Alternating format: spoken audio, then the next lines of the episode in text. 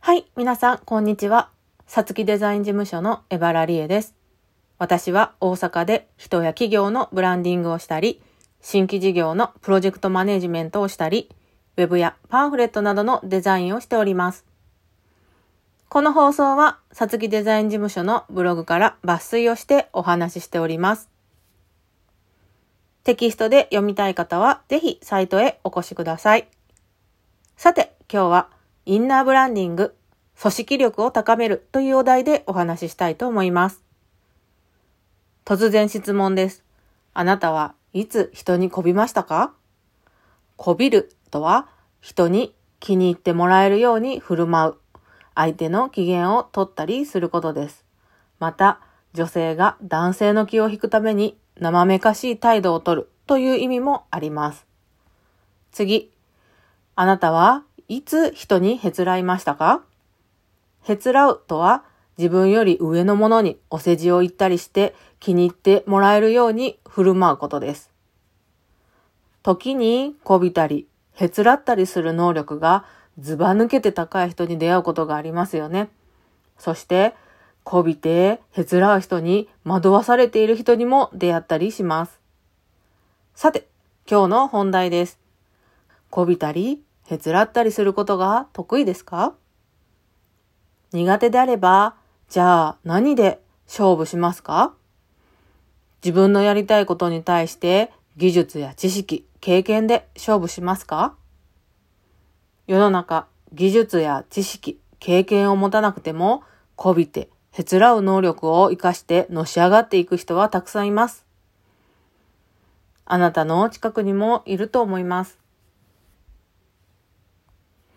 ある意味、こびてへつらう力が彼らの能力なので、上辺だけで勝負して勝つ力ってすごいなと私は思います。人を褒めてその気にさせること自体は悪いことではないと思います。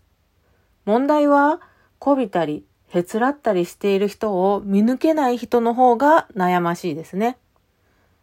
ついつい、ついついこびたり、へつらったりする人と一緒にいると、自分をいい風に持っていってくれるから楽しくて安心できて幸せなんだと思います。みんな誰かに褒められたいですもんね。特に経営者は孤独なので、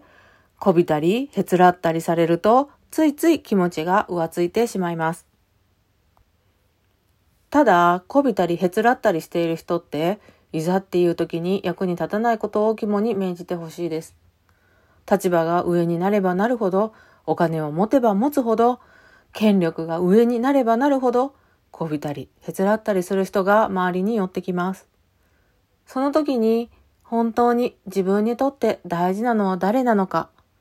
この会社にとって大事なのは誰なのか、落ち着いて状況を見極めてほしいと思います。こびたり、へつらったりする人間が見抜けず、彼らに経験や能力、技術があると錯覚してしまうと、会社や組織が滅びていきます。上に立つ立場の方がぬるま湯に使っていたら、気がついた時には事業が傾き、大事な人はいなくなっています。辞めていく人の理由に耳も傾けず、本当の思いを聞きもしない。経営していく上で何よりも大切なのは人です。その大事な人を失い、いつしか経営が悪化し始めると、今まで自分を褒めたたえてくれた、こびたりへつらったりしている人たちは、我先にといなくなります。お金の切れ目が縁の切れ目。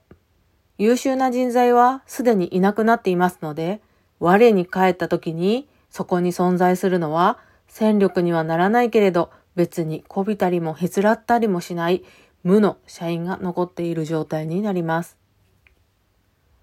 さて、何が必要だったでしょうか？それは精神面での強さ、惑わされない力と人の本質を見抜く力、そしてブランディングです。社内向けのブランディングをインナーブランディングと言いますが、企業や事業などのブランドの理念やビジョン、ミッション、バリュー、そしてパーパスを社員に理解してもらい、浸透させるために行うブランディングのことです。インナーブランディングの目的は、社内でブランドの価値を共有し、社員の意識や行動、言動をコーポレートブランドと合致させることです。ちなみに、アウターブランディングというのは、顧客向けのブランディングのことを表します。ブランディングを成功させるためには、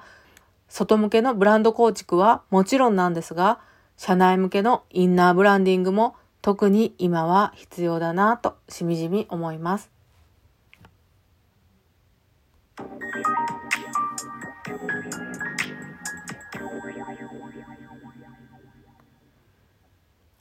ここまで聞いてくださってありがとうございました。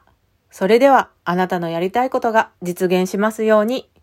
さつきデザイン事務所のエバラリエでした。さようなら。